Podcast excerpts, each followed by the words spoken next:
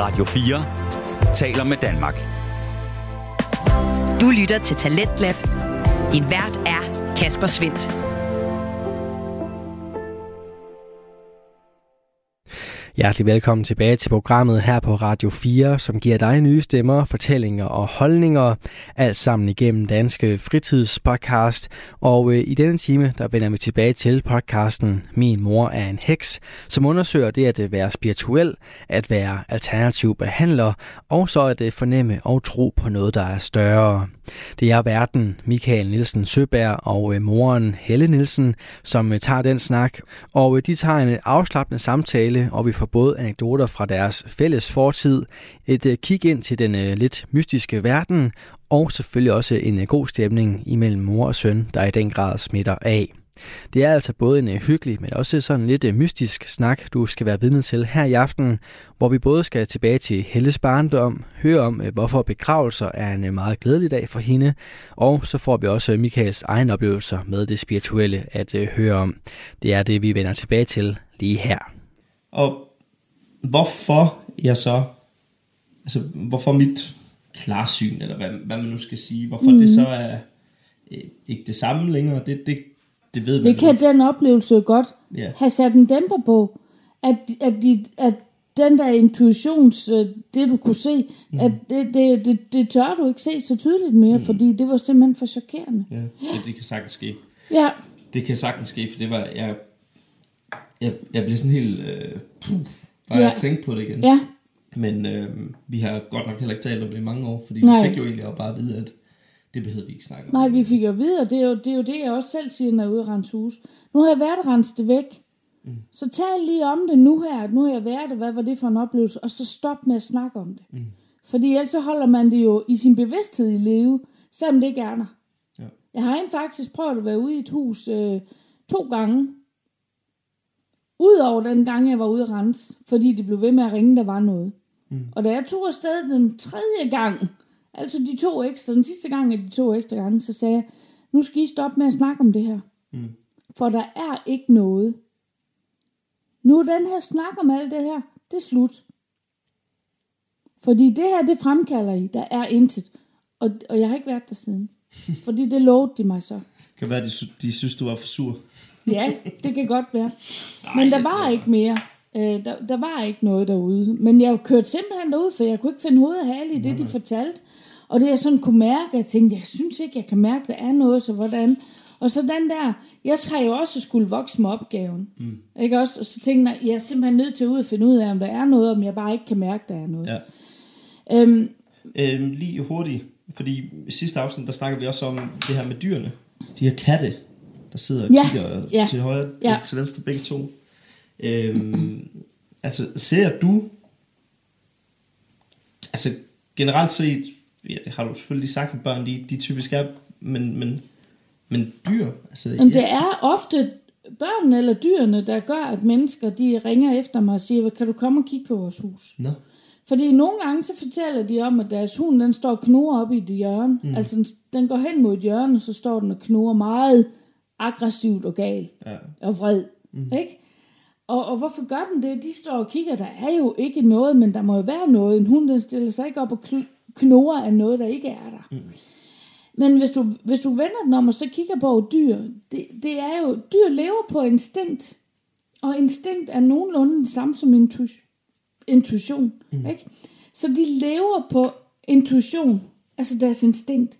Og ergo så er de også åbne for den der astrale verden, mm. som vi snakkede om før, at det der var tilbage, når en sjæl er rejst, som er spøgelser, der går rundt i huset, det er astrallæmerne. Det er følelseslæmerne fra en sjæl, der har efterladt et stivnet læme. Mm. Og den der astrale energi, som de er, det er dyrene også. De er også lidt dernede i den astrale verden der. Og derfor kan de bare rigtig tydeligt få connection med den. Mm. Og hvis det så er noget, der er sur og gal, og måske niver dem i ørerne, eller gør et eller andet, ikke? siger, at de skal flytte sig, fordi at den der stol, den vil jeg ligge i. Så, du, jeg hører også om mennesker, der ringer, fordi deres kat, den springer skrigende ned af en stol, ikke? så har den lige fået sådan en puff, for det der, det er min plads, der her har jeg altid siddet. Ikke? Altså, du ved godt, hvordan en kat lyder, Ja, ja. Den, ikke? og så puff ned, og så løber den af som tos, ikke? Ja. Øhm, og de kan ikke forstå, hvad der er, der sker. Hvorfor springer den op? Uff, og så render den afsted, ikke? Men der har været nogen, der har prikket til den og sagt, væk. Okay, så det var, det var også bare for at øh, lige, lige få den vinget af. Ja, Og det, øh, Men- det synes jeg faktisk, du forklarede rigtig godt. Ja, Ja. vi, vi, vi har ikke haft snakken før det her. Nu. Nej, nej. Øhm, så det var også spændende at høre det her med astrallægerne. Ja. Men, men altså, børn, børn er åbne. Og, og, og nogle gange oplever jeg også, at børn er for åbne. Altså, de, de ser for meget, meget mere, end de kan håndtere. Mm. Og når jeg så healer de børn der, så er det ligesom, der er sådan en lille knap op i deres intuitionscenter, som er det tredje øje lige midt i panden. Så skruer jeg lidt på den knap der. Altså, man skal selvfølgelig vide, hvordan man skruer på den. Men jeg skruer bare lidt ned for den, jeg lukker den aldrig. Fordi de skal jo selv have lov til, når de så er klar til det, så kan de lige så stille selv øge volumen, ikke også? Mm. Jeg tror, det er det, der skete, dengang jeg blev så forskrækket med farfar. At der blev skruet en lille smule ned for min volumen, mm. i forhold til, hvor meget jeg kunne se. Det giver god mening. Og efterhånden, som jeg så voksede til, kan man sige, som mennesker, blev mere tryg i alt det der, og får konsultationerne med Vagn Rose, og hey, så tør jeg. Mm. Fordi der er, ikke noget, der er ikke noget, jeg behøver at være bange for, der er ikke noget, jeg behøver at være utryg for. Så skruer jeg lige så stille op. Mm. I det tempo, som jeg skal bruge det til. Ja. ja. Spændende. Inden vi gik i gang øh, med afsnittet her, der øh, fortalte du også, at du synes, det kunne være spændende at fortælle om din oplevelse, øh, når du er til begravelser. Ja. Jeg tænker måske, øh, når vi nu taler om din, øh, din farfars død og, Ja. og så Ja. videre. Øh, prøv at sætte dig selv i øh, ja, en begravelse hos dig. Jeg, jeg har jo faktisk for et lille års tid siden, øh, det må være under et år, jeg kan ikke huske, halvt år siden måske, har vi to været til begravelse sammen. En Ja. fælles, ja, vi, vi, mig og David, vi plejede jo at kalde hende papfarmoren. Ja, Vores præcis. kære Ruth Ja. fra, øh, fra Lloyd, Ja. der gik bort. Og vi skulle selvfølgelig med og sige farvel. Men Ja. øhm, det var helt tydeligt at, at sidde ved siden af dig i kirken, hvor jeg udmærket godt ved, der sker mange ting, men jeg kan jo ikke selv se det. Øhm, jamen, du var ikke fysisk til stede. Jo, selvfølgelig var du det. Og du kiggede og smilte og, og alle de her ting. Men, øh, men, men det, var, det var helt tydeligt. Du var... Hvad, hvad, hvad siger man? Jeg var mentalt sammen med Ruth. Ja, det tror jeg. Ja. Du, du, du, mentalt var du et Ja. andet sted i hvert fald. Ja. Altså, der sker Men, men alligevel sådan lidt 50 procent. Ja. Fordi vi kunne også godt sige noget til dig, så kunne du også sagtens svare. Mm. Men der var bare et eller andet i dit blik, der sådan... Du, du var da ikke 100% ligesom mig og David i hvert fald. Nej. Nu skal, nu skal jeg ikke afbryde med.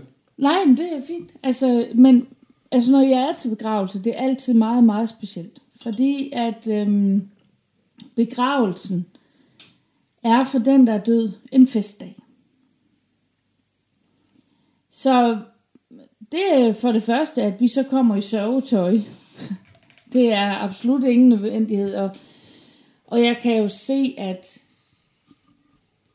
lige så stille, så forandrer folk også deres måde at klæde sig til, mm. til begravelse. Altså, de kommer i hverdagstøj, ikke? De tager ikke... Nogen tager stadigvæk sort på fra top til to, men der er også rigtig mange, de kommer, de kommer i det, de er vant til at gå i. Øhm, og, og for den, den afdøde, og altså for den sjæl, der har været inde i den krop, der er død, der er det simpelthen en festdag.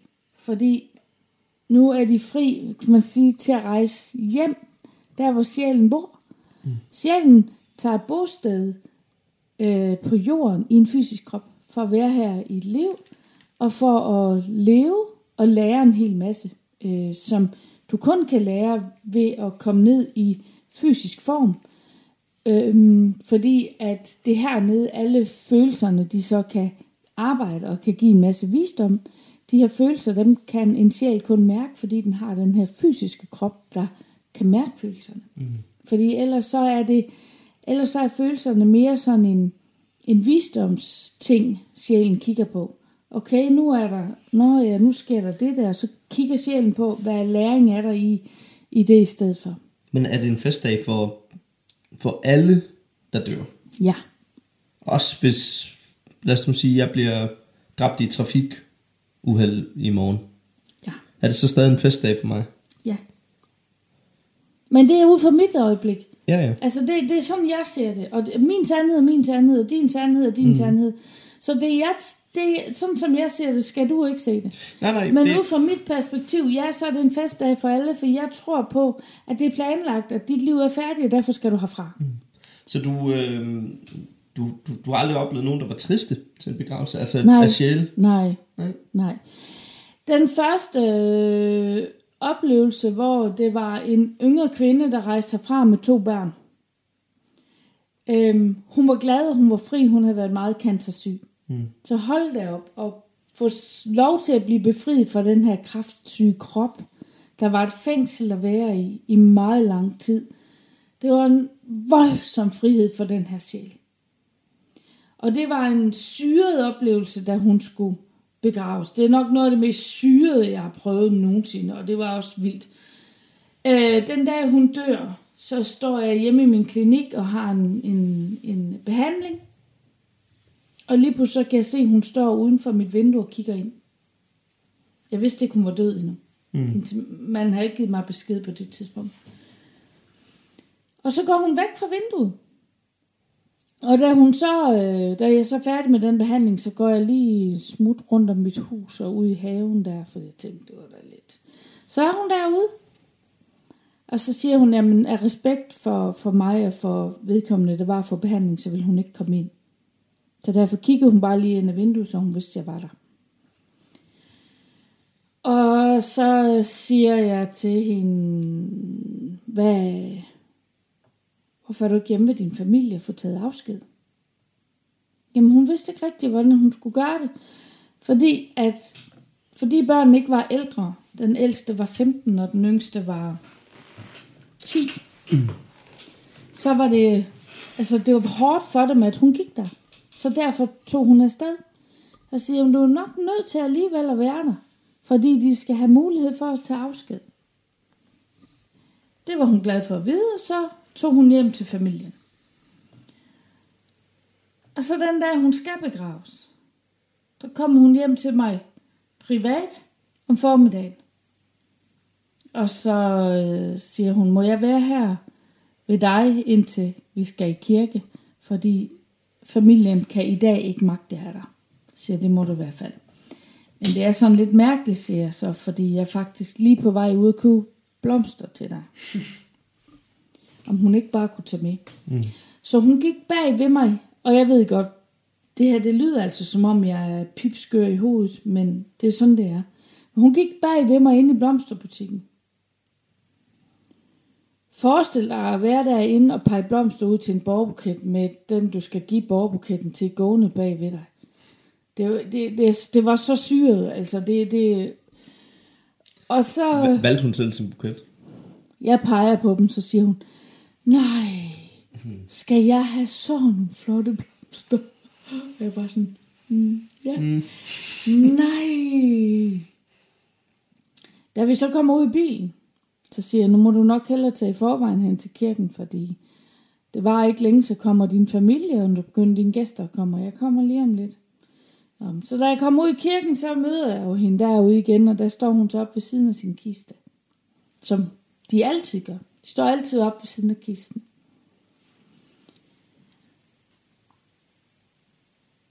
Og da hun så skal derfra, altså de står altid ved siden af mig og taler i mit øre, for, og det er nok en af årsagen, tror jeg, fordi jeg er en af de få, der er til begravelsen, der kan rent faktisk høre dem. Så jeg får en hel masse beskeder. Jeg får en hel masse, de har brug for at fortælle, inden de skal herfra. Som deres sidste mulighed for at, mm. at få nogle ting sagt, og få tak, sagt, og få sagt tak og alt sådan noget. Men da hun så skal derfra, så ved de fra åndelig side, at det bliver svært at rive hende derfra, når hendes børn, de står og er så ked af det. Mm. Og det er jo der, at hun er i sådan en ambivalent situation. Hun er glad for, at hun er fri, men hun kan jo også godt se, at hun forlader noget, der er. Så i det, at kisten skal bæres ud af kirken, der, det er ligesom, hvis du forestiller sig sådan en eller anden Star Wars film, hvor de kan beame ned, ikke?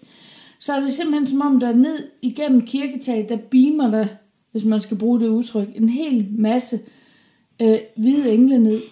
Og de står som en hel portal ned langs hele gangen af kirken. Og den afdøde går bagerst, bag ved sin egen kiste, ud. Nogle gange går de også forrest, men hun valgte at gå bagerst. Så hun gik bag ved sin egen kiste, hele vejen ud af kirken. Og i det øjeblik, at hun kommer ned til de to sidste engle, der har lavet den her portal, ikke? Altså en, på den ene side og på den anden side, de står bare to rækker dernede af. Mm. I det hun kommer ned til den sidste række af engle, der napper de hende, og så flyver de bare. Altså hele den her engleskare, de tager hende der, huff, og væk er de med hende. Fordi de vidste, at hvis de fik hende med ud til bilen, der skulle køre afsted med kisten, så ville hun ikke, så hun har svært ved at komme derfra, fordi hendes børn og hendes mand ville bryde sammen derude. Så de vidste, de skulle tage hende, inden det øjeblik, det, det, det, det ja. Og når du siger tage hende, så mener Tag du hende hjælpe til- hende. Ja, hjælpe hende med der hjem, ikke også, kan man sige, eller hvad man nu vil kalde det. Mm. Men til universet i hvert fald, op i himlen. Og, og, øhm, og det er så det, det, det, det de gør. Øh, og jeg har jo, altså det, det, det er den samme procedure hver gang. De her engle, de kommer ned. Men de fleste afdøde oplever jeg altså går forrest foran kirken ud. Sådan ligesom i værdighed. Farvel, farvel, farvel, farvel, siger de sådan ligesom til alle, der er i kirken. Mm. Ned igennem kirkegangen og med alle de her engle bestående, ikke også? Og så oplever jeg typisk, at, at det er, at, at når, de, når så vi kommer ud af kirken, øh, og alle er kommet ud, at så tager de den afdøde med. Mm. Øh, men jeg har så øh, oplevet også en gang, hvor den afdøde, øh, de ville tage den afdøde med, og der sagde hun, jeg vil have hele festen med. Så hun ville have lov til, fordi hun vidste, at hendes mand havde planlagt på en stykke kopipapir, at der var en bestemt sang, der skulle synges ude ved graven. Og den fest ville hun jo have med. Mm. Det var hendes yndlingssang. Hun ville da høre os alle sammen synge den sang. Og da den sang så er færdig, så går hun forrest med hele engleskaren bag ved sig, rundt om kirken, og ligesom de kommer hen til, kir- til hjørnet på kirken, svuff, siger det, og så er de væk. Meget smukt. Ja, øh, det lyder utroligt smukt. Jamen det er det, men det er også syret. Altså nogle gange mm. så tænker jeg, hvad tænker folk ikke, når jeg fortæller om det. Du lytter til Radio 4. Du er skruet ind på programmet Tidens Lab, hvor jeg, Kasper Svendt, i aften kan præsentere dig for to afsnit fra Danske Fritidspodcast. Her som nummer to er det fra Min mor er en heks, en øh, podcast med Michael Nielsen Søberg og moren Helle Nielsen. Deres afsnit Barndommens Land, del 2, vender vi tilbage til lige her. Men jeg har også haft en anden sjov oplevelse med det der begravelse noget. Det er sjældent, man hører nogen sige sjov oplevelse Ja, men- og begravelse sammen. Ja, det ved jeg godt, og det er det jo egentlig heller ikke, men jeg ser det jo ud fra den, den der dødsperspektiv, mm. ikke? Du sover jo også ligesom alle andre mennesker gør. Det er Ja. klart. Men Det gør jeg. måske i mindre grad, fordi du har en kontakt efterfølgende. Ja, præcis. Mm. Men han ville altså ikke hente sig englene. Han ville have lov til at have den der tur i den der flotte Mercedes, den der, Livvognen. ja, ned til hvor han skulle brænde, så så måtte de tage ham der. Så han satte sig pænt ind på, på passagersædet, og der ville han sidde i den her flotte bil. Og han kom op til mig, og han, øhm, og jeg kendte ham, så øh, han, han, vi havde haft nogle seancer og nogle snakker om i hans øh, sygdomsforløb. Og da jeg så var til den her begravelse med ham, så øhm, står han op ved sin kiste. Og lige pludselig så flyver han op over den her kiste sådan meget dramatisk. Så hænger han deroppe i luften. Så smækker han armene ud til siden, sådan ligesom han hænger som kors, og lægger hovedet bagover, sådan, øh, sådan helt, wow, så står han der ligesom, kan man sige, Jesus, der hænger på korset der over sin kiste. Jeg sad bare der og tænkte, så tænkte jeg, hallo, hvad har du, hvad laver du deroppe? Så slår det mig. Jeg har fortalt ham en gang, at når han lagde sig og fik sin middagslur, så kunne han lægge sig og brede sine arme ud som et kors og bede en bøn. Altså overgive sig. Ikke? Mm. Overgive sig. Altså brede sig ud, så han sad lå som et kors i sin seng. Og så overgive sig til den her bøn, han gerne vil give, sende afsted i form af at bede om healing øh, med lys og kærlighed. Ikke? Jo. Og det, det slår mig så, da han har hængt deroppe i den luft af et øjeblik, så siger jeg, okay, tak for den hilsen. Den var til mig, det er slet ikke i tvivl om. Du vil vise mig, at du har husket, at jeg har sagt, læg dig lige på din seng med armene ud som et kors, og bed om at blive healet med lys og kærlighed. Mm. Og da jeg har sagt det så stille, så kigger han sådan rigtig drilsk på mig, sådan, så stiller han sig ned ved siden af sin kiste igen. Mm. Og da vi kommer ud af kirken, og vi står og venter på, at alle får sagt afsked og får lagt deres blomster ind på kisten i den her bil, hvor han skal, han skal brænde, så den skal køres afsted med, så, øhm, så hans kone og datter kan se, at, øhm, at jeg er meget optaget. Jeg er ikke rigtig lige med i den seance der. Så da bilen er kørt, så kommer datteren op til mig, så siger hun, hvad stod du og snakkede med far om? Ja.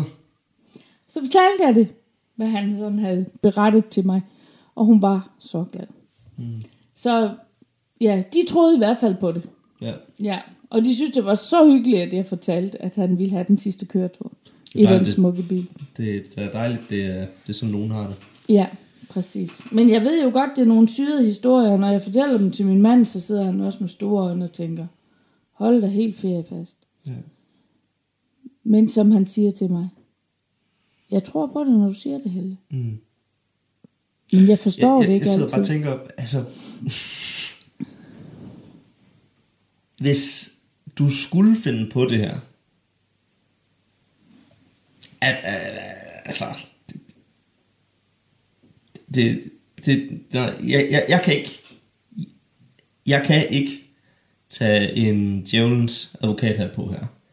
Og det, det tror jeg, det er fordi, jeg fik lov at opleve dig til Ruts begravelse. At, at, at ja, jeg, jeg er 100% overbevist om, at, at det er sådan, du oplever det. Øh, jeg kan godt sidde og blive sådan helt sådan øh, utilpas, når du sidder og taler om, at begravelser og fester og, og det er det for den afdøde. Ja, ja. Altså det er der absolut ikke for dem, der skal sige farvel. Nej. Og det er jeg jo fuldstændig med på. Det, det, var det er jeg helt med på. Ja. Men, men det er en festdag for den, der skal rejse hjem, fordi de, mange har jo været syge, inden de dør. Mm. Rigtig mange har været syge, inden de dør. Og få lov til at komme ud af den pinsel, mm. som kroppen er. Fordi sjælen, sjælen, det er ikke sjælen, der fejler det der. Sjælen er en energi. Mm. Så den, den har ikke det der. Men den er fanget inde i hele den her krop, der er syg og er indespærret og kan ikke... Øhm, så den synes jo, det er en fest at få lov til at give slip. Ja. Og ligesom, jamen livet er færdigt, når vi kommer dertil. Så er der ikke mere hent. Og så er det en fest at få lov til at sige stop. Mm. Altså lidt ligesom hvis du... Altså jeg ser jo livet som en uddannelsesrejse, vi kommer ned på. Og du går jo heller ikke i, du går, bliver jo heller ikke ved med at gå på universitetet, når du har fået dit diplom og ligesom sige, så nu har du færdiglært. Nu skal du videre. Nu skal du ud i erhvervslivet. Nu skal du et eller andet. Men du kan bare ikke komme videre i den her krop, fordi den har valgt at gå ned og lære noget. Det har du lært. Og så kan man sige, nå, men har en tre måneders gammel baby også lært? Altså, det er en snak, vi ikke skal ind på, synes jeg ikke. Men, men et eller andet sted, ja. Men der er bare nogle helt andre mekanismer bag, hvad det var, det tre måneder barn, der døde, skulle lære.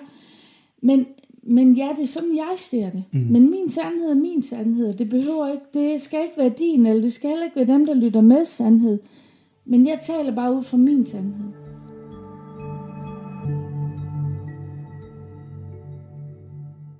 Podcasten hedder Min mor en heks. Ja. Og jeg er jo ikke interesseret i at høre, hvad alle andre synes. Nej. Jeg er kun interesseret i at høre, hvad, ja. hvad du synes. Og som ja.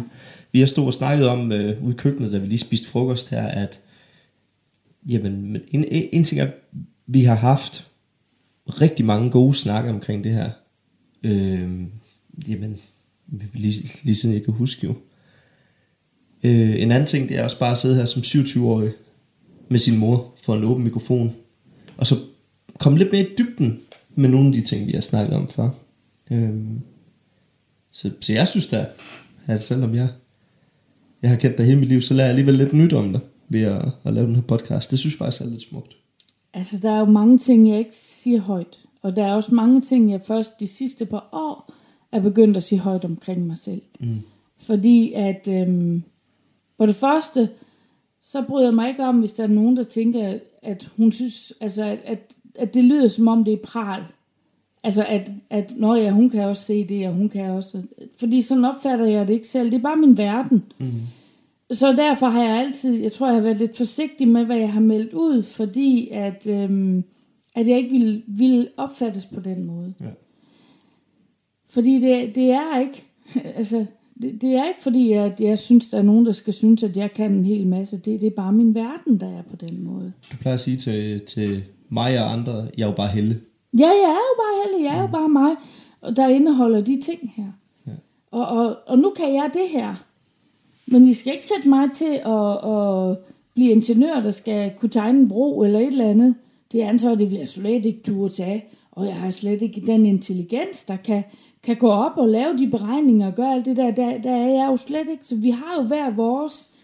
Øh, hvad er det, vi kan? Det her, det, det, det, ja, præcis. Ja. Det her, det er min force, det er ja. det her, jeg kan, ikke også? Altså, jo. have de her samtaler med sjælen, og det er jo, det er jo noget det, jeg elsker allermest. Mm. Det er samtalerne med sjælen, fordi den er ubehæftet af alle de pinsler, som sindet indeholder. Og så man sige, at sindet og sjælen skilt ad. Ja, det er det. Det er to forskellige øh, ting. Sindet er noget, kroppen bliver kodet med at have, sådan at kroppen kan sørge for, at sjælen får en visdom og en indlæring og en læring. Og det får den via, at vi har et temperament, og vi har en væremåde, der gør, at vi støder i forskellige situationer, vi støder ind i nogle bestemte mennesker, vi har et bestemt måde at behandle os selv på, og det lærer sjælen rigtig meget af. Mm. Men, øhm, og, og, og derfor så ser jeg, altså jeg nyder at tale med sjælen, fordi den er, den er ærlig, og den, er ikke, den, øhm, den tør være der.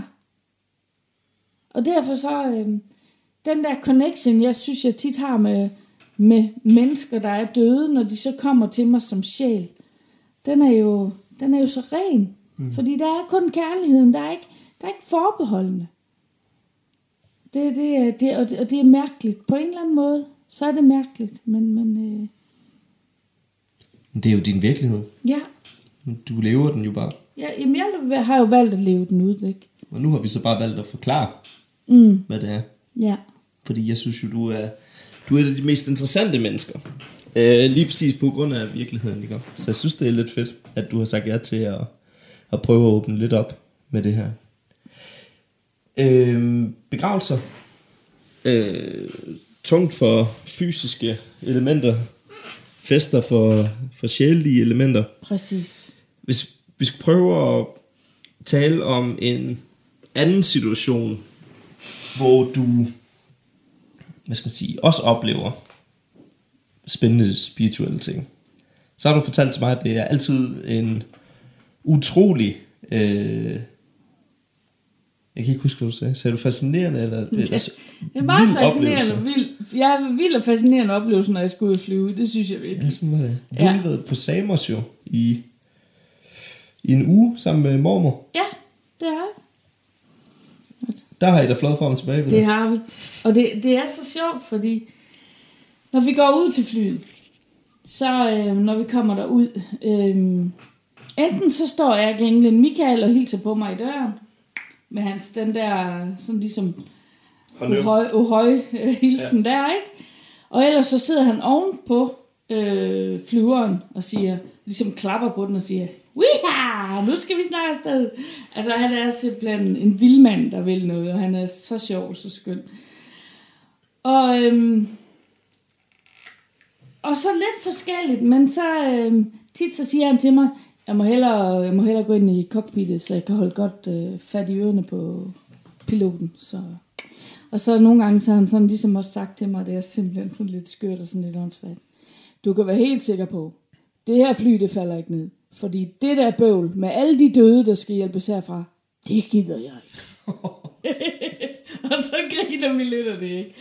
Altså, det er hans, det er hans jargon, ligesom at mm. sige til mig, du kan bare tage den ro. Ja, ja. Vi kommer så fint dernede. Han er en jokester. Det er han. Ja. Han er så herlig. Og øhm, til at starte med, når jeg fløj, så kunne jeg altid se, at øhm, der var, øh, udover, udover Michael, der sad og ligesom havde overblikket over, at vi kom godt igennem det, så var der sådan ligesom øh, fire engle, to foran og, og to bagved. Men det har så forandret sig til, at han er der, men at, øh, at der, altså at flyet er, om, flyet er omringet af engle. Mm. Og lige så snart det er i luften, så hænger de ind under flyet. Altså ligesom de er opdriften, mm. kan man sige. De, de holder det flyvende, eller, og det er, det er meget smukt, synes jeg. Og jeg Men det kan du vel ikke se? Du kan vel ikke se igennem gulvet jo, på flyet? Det, dem kan man se alle steder. Nå. Altså hvis, hvis du kan se dem, så kan du se dem Ja, jeg kan i hvert fald se dem. Ja, ja okay. Ja. Jeg kan i hvert fald se, at de hænger dernede under. Ja. Øh, og, og bare, øh, bare sørge for, at, at kursen den er, som den skal være. Mm. Ja.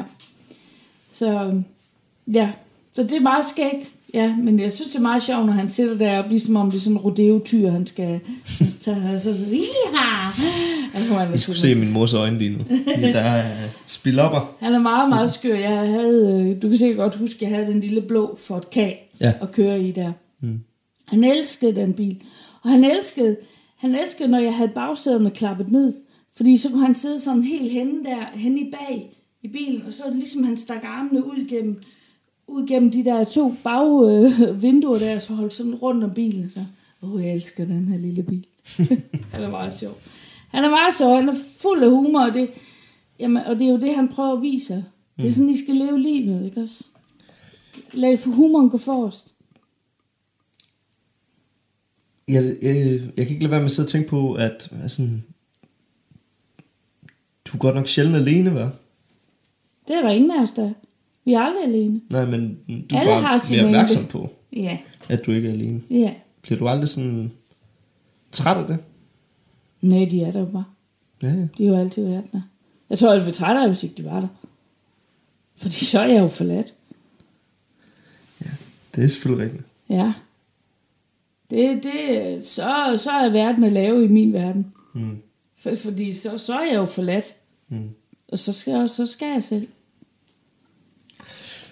Du er skøn. I kan ikke se men, hendes ansigt lige nu, men hun sidder og smiler over øh, hele femøren. Men jeg har sat dem fri. Øh, øh, jeg har sat dem fri fra et, kan man sige, et, et slaveri til, at de skal være der. Og sat dem fri til, at de kan være der i den grad, de vil. Er det dine kollegaer? Min, eller? Ja, min engle. Ja. Altså min guide og vejleder der. Mm. Jeg har sat fri på den måde at sige, I kan være der, hvis, hvis, øh, hvis I vil. Mm. I skal ikke være her. Ja. Men de vil gerne være der. Så det er godt. ja. ja. Hvis vi øh, skal kigge lidt på den tidslinje, vi har talt om med dit liv med engle og spøgelser. Ja. Nu, nu er vi hoppet lidt i den på grund af begravelser og ja. lidt frem og tilbage. Så Ja. Men, men der, hvor vi sluttede din tidslinje, det var jo omkring det her med, at øh, du var til far, fars begravelse, og du ligger hjemme i sofaen ja. i fosterstilling, og du er i chok. Ja.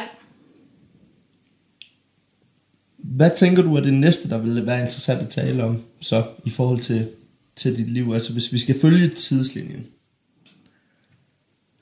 Jamen, altså derfra så er jeg, så er jeg en almindelig teenager, tror jeg.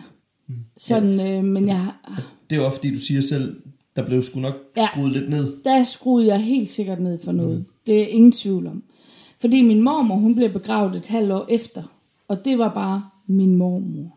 Altså, hun boede jo i vores nabolag, og jeg havde nok daglig kontakt med min mormor. Mm. Øhm, men, men der havde jeg ikke de samme oplevelser. Det var bare en frygtelig hård dag. Øh, men jeg havde ikke de oplevelser på den måde. Du så hende ikke, eller hvordan? Nej. Nej. Øh, men jeg har snakket meget med min mormor efterfølgende. efter du skruede op igen?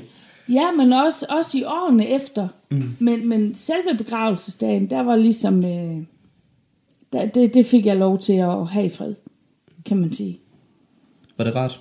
Ja, meget. Fordi ellers ved jeg simpelthen ikke, hvordan jeg var kommet igennem mormors begravelse. Altså det var... Det, det var... Altså inden som 14-årig inden for et halvt år mm. og begrave først en far, farfar og så en mormor. Mm. Øhm, ja. Ja, det, det, var, det var tof. Ja, det kan jeg godt ja, forstå. det var det.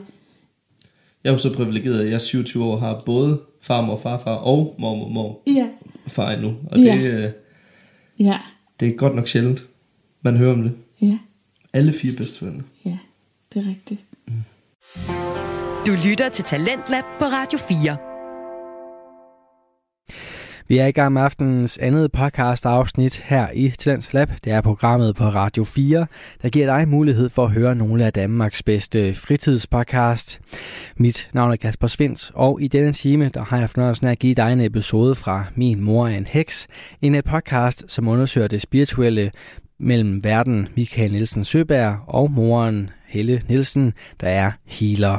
Og øh, deres hyggelige, men også mystiske samtale vender vi tilbage til lige her. Mormors begravelse, Ja, den er veloverstået, så lever du egentlig et relativt spirituelt frit teenage-liv, eller hvad? Altså, ja, altså, jeg har min gode intuition, det er jeg slet ikke i tvivl om, at jeg har med mig. Mm. Øh, og jeg har, jeg har lysten til at, at arbejde med mennesker, altså kontakten med mennesker. Ja. Øhm, ja, det er jo her, du blandt andet bliver isenkrammer. Og, ja, og, og, og, og det gør jeg, fordi at jeg kan bare godt lide at være ude med mennesker og, mm. og, og, og sprede smil, og jeg har det jo stadigvæk sådan, hvis ikke jeg skulle, hvis ikke jeg skulle gøre det, jeg gør. Folk de siger nogle gange, jamen, hvis ikke du skulle være, være healer og, og, og, og sjæle, sjæle terapeut, hvad, hvad så? Mm. Jamen, så går jeg tilbage til butik. Ja. Fordi der healer du rigtig meget bare ved at sende smil. Mm. Så det, altså, det var der, jeg ville tilbage. Jeg ville tilbage til butik. Jeg skulle ikke ind og sidde og gemme mig nogen steder. Mm. Jeg skulle der tilbage. Det er slet ikke tvivl om. Nej. Du har også været ved Sonofon, det der hedder Telenor nu. Ja. Øhm, var det, hvor lang tid efter var det? Jamen, der var jeg... Der var jeg... Der var jeg 22, da jeg startede der. Mm. Og der var jeg så til, jeg var 30. Var jeg født der? Ja. Også da du starter? Som 22 år? Nej, Nå. det var du ikke. Jeg kan ikke Øhm, huske, hvor gammel du var, da du fik mig. Det må du undskylde. Hvad har knap været? 26. Ja. Ja. Så min alder. Ja. Mm. Øhm, jamen, jeg, jeg elskede det. Det var en blanding af kontor og butik, så jeg fik jo alle mine ønsker opfyldt på en gang. Mm. Fik lov til at sidde og, og nørde og skrive og taste på en computer. Jeg fik lov til at være ude ved, ved kunderne og, og gøre det, der skulle gøres der. Og, øhm, jamen det, det har bare altid været mit liv, det der med at have, have mennesker tæt omkring mig. Da jeg øh, bliver mm, mm 21, 22 år, ja, den samme tid som jeg starter der nogenlunde, der øh, startede jeg også og, og bliver aerobic-instruktør Ja. i Lloyd. Og de er jo meget ældre end mig, mange af de damer, der går der, de er omkring 40-årsalderen, og de kommer hen til mig før, før øh, timen og efter timen og fortæller om deres liv. Altså fortæller, at ej, jeg er blevet fyret, og altså alle sådan nogle ting, hvor ligesom, hvorfor fortæller I mig det? Altså, mm. men det gjorde de. De fortalte mig alverden. Og, og din mormor, min mor, hun gik også med på det hold. Og hun kunne jo godt høre, at folk de øh, sagde ting til mig, og så svarede jeg.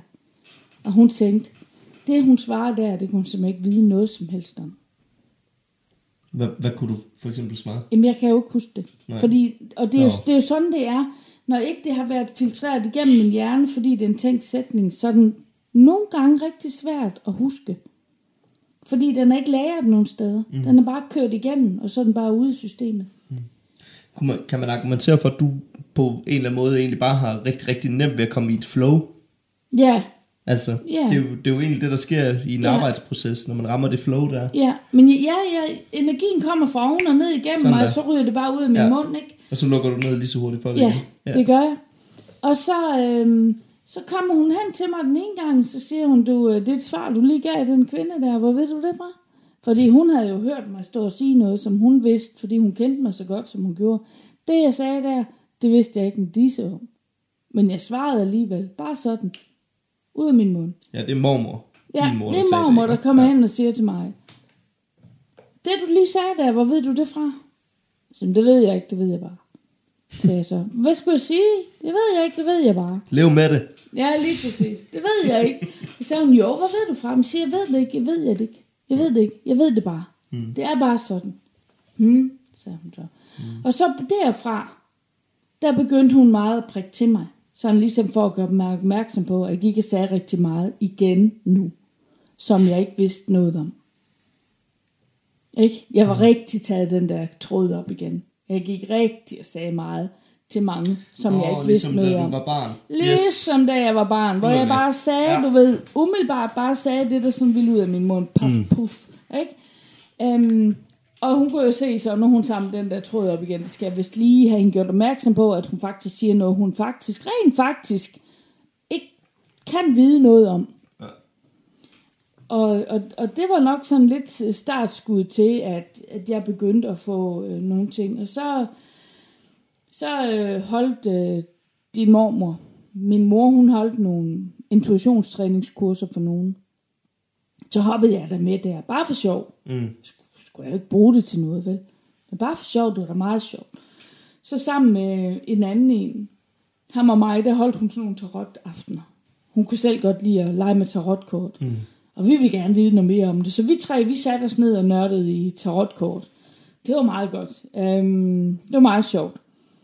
Så øh, vi tre, vi blev enige om, at vi skulle på sådan et øh, intuitionstræningskursus sammen op i Kolding ved mm. en.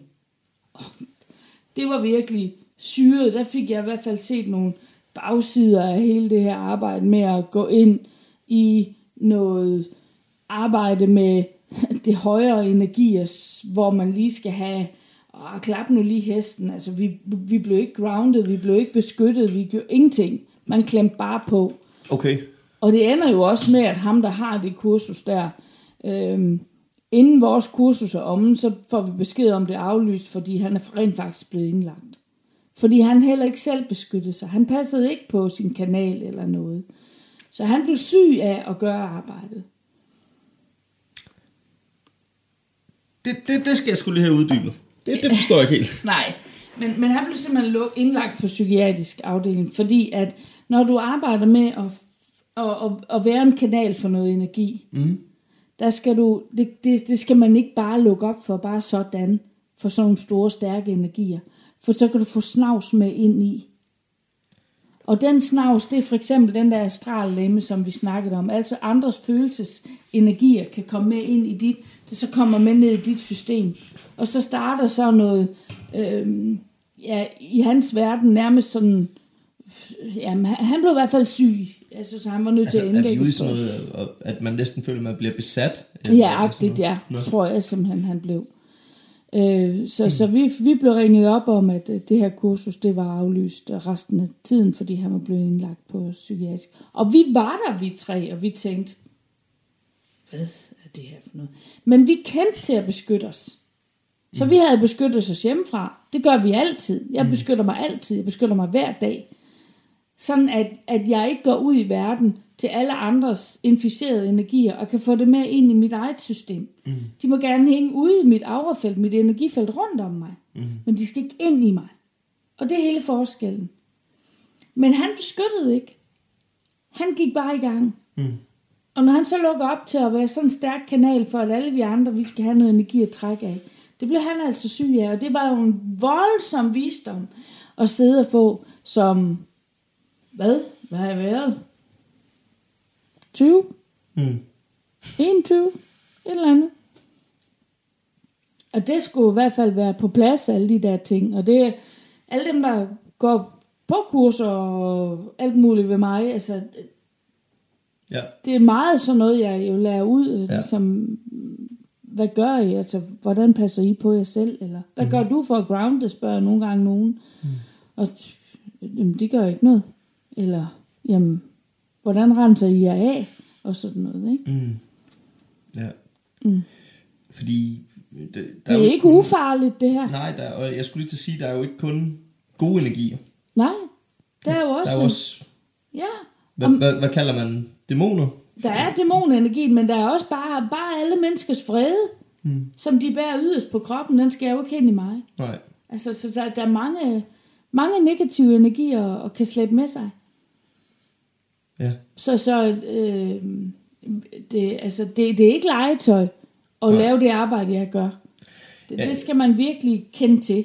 Fordi hvis du går i din hverdag og i din dagligdag, og Mm. ikke lukker op for energien på den måde, som jeg gør, når jeg arbejder, så kan du sagtens klare dig bare, kan man sige, med at, at gøre det, du gør. Mm. Men hvis du bevidst vil gå ind og lukke op for de her energier, så skal du altså vide noget om, hvordan du gør, sådan at det ikke bare bliver øh,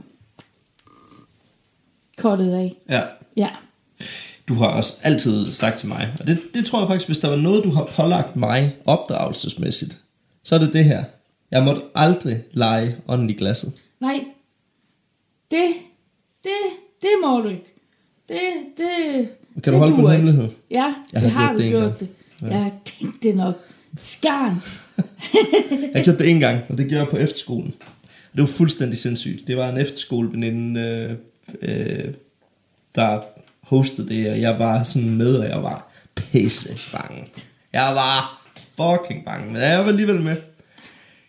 Og de ting, der blev rykket rundt på, altså de ord, der kom ud af det, jeg, har, jeg tror faktisk, at jeg har nævnt det for dig på et tidspunkt, for jeg mindes, du har Ja, sagt har. noget med, at øh, det var heldigvis en, en god ånd, eller et eller andet. Ja. vi fik fat i.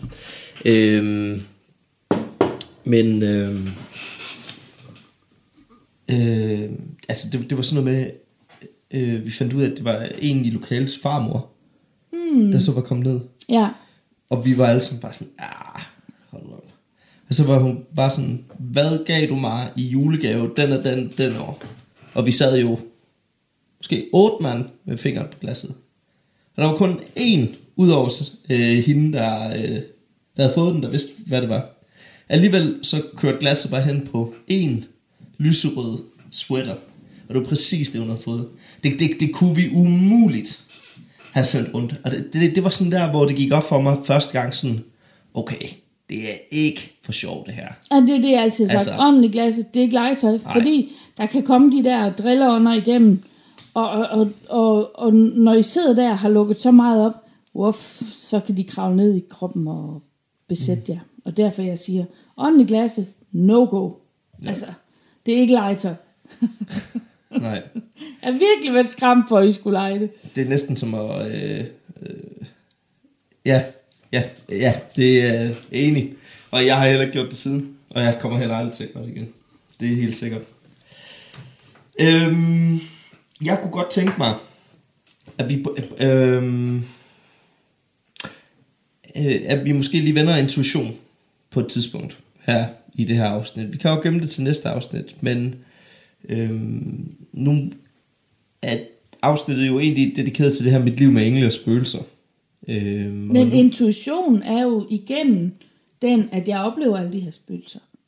Og at jeg har kontakten til englene.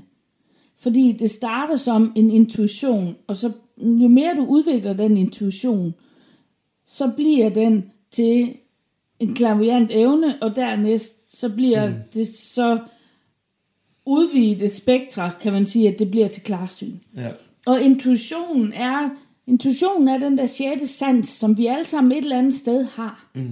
Altså, hov, når vi bare kan mærke, noget rigtigt. ja, eller noget er forkert, det der skal Ja, jeg ikke. præcis. Eller man lige vil træde ud på kørebanen, og nej, træde lige tilbage igen. Øj, der kom lige en bil, jeg havde overset der, mm. ikke?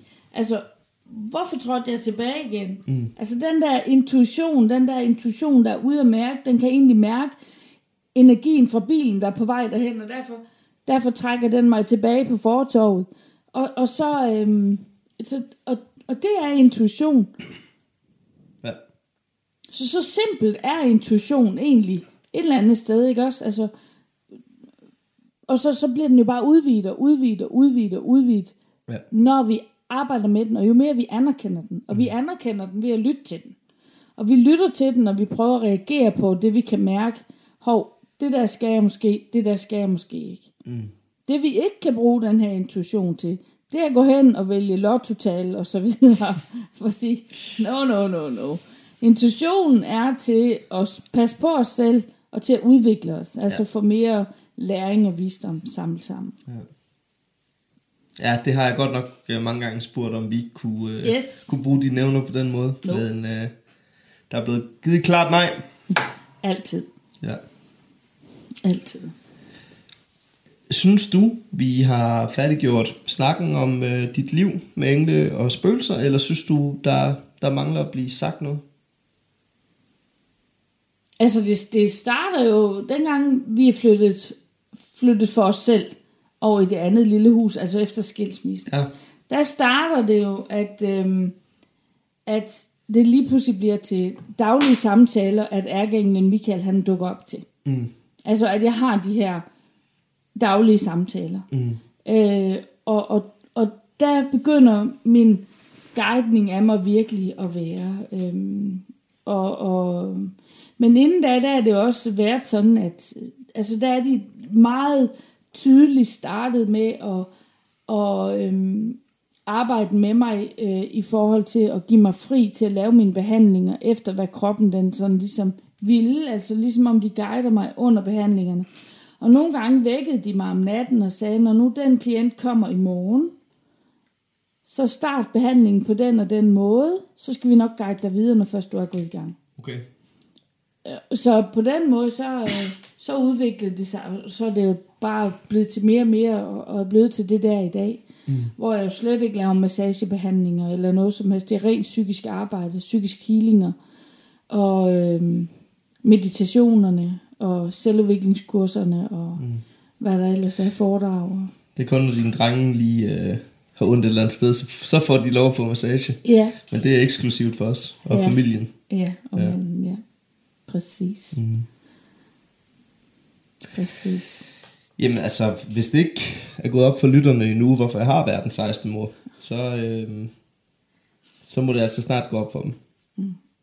Vi må blive enige om at være uenige om det. Enig. ja. Ja, jeg er jo bare mig. Og så skal man jo også huske på, jamen, det her det er en podcast om din virkelighed. Ja, det er min virkelighed, og jeres virkelighed er jeres virkelighed. Præcis. Og, og det er jo sådan, jeg altid tager det. Men el- ellers så tror jeg heller ikke, jeg kunne, altså, ellers så kunne jeg jo heller ikke bo sammen med den mand, jeg gør. Mm-hmm. Fordi hans virkelighed er ikke alt det her. Men dengang jeg møder ham, altså efter jeg blev skilt der, så vælger jeg jo at sige, at øh, han skal, han behøver ikke at kan være en del af den, og, for, og forstå den eller noget, men han skal vide, at det er sådan, det er. Fordi den respekt vil jeg have. Mm. Ellers kan jeg simpelthen ikke være sammen med nogen. Hvis ikke jeg kan få respekten for, at, at det er sådan, det er. Ja. Men de behøver ikke at være på samme spor som mig. På den måde. Så jeg, en af de første øh, dates, eller hvad man kalder møder, vi havde, hvor vi, hvor vi, hvor vi så var sammen og sad og snakkede, så fortalte jeg så tænkte, nu fortæller jeg ham det hele. Mm. Fordi inden jeg bliver for glad for ham, så kan han jo høre historien og stikke af. Lad være med at komme igen. Mm. Eller han kan tænke, nå ja, det, det lyder da meget interessant. ja.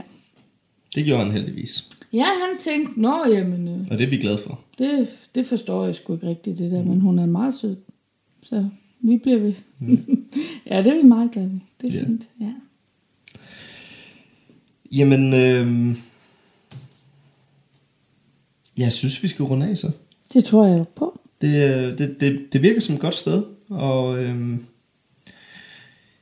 vi runder også øh, dagen af.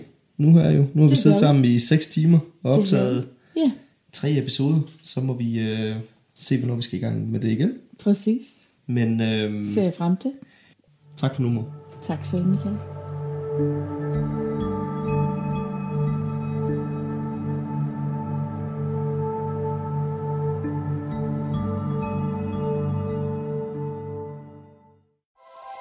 Radio 4 taler med Danmark. Og således når vi frem til enden på aftenens program. Det gjorde vi med de to danske fritidspodcast. Først var det Det forladte Danmark med Mikkel Herskin Lauritsen og Rasmus Svalø, som besøgte Elstedgård, et øh, gammelt fritidshjem, hvor jeg selv har nogle øh, minder fra.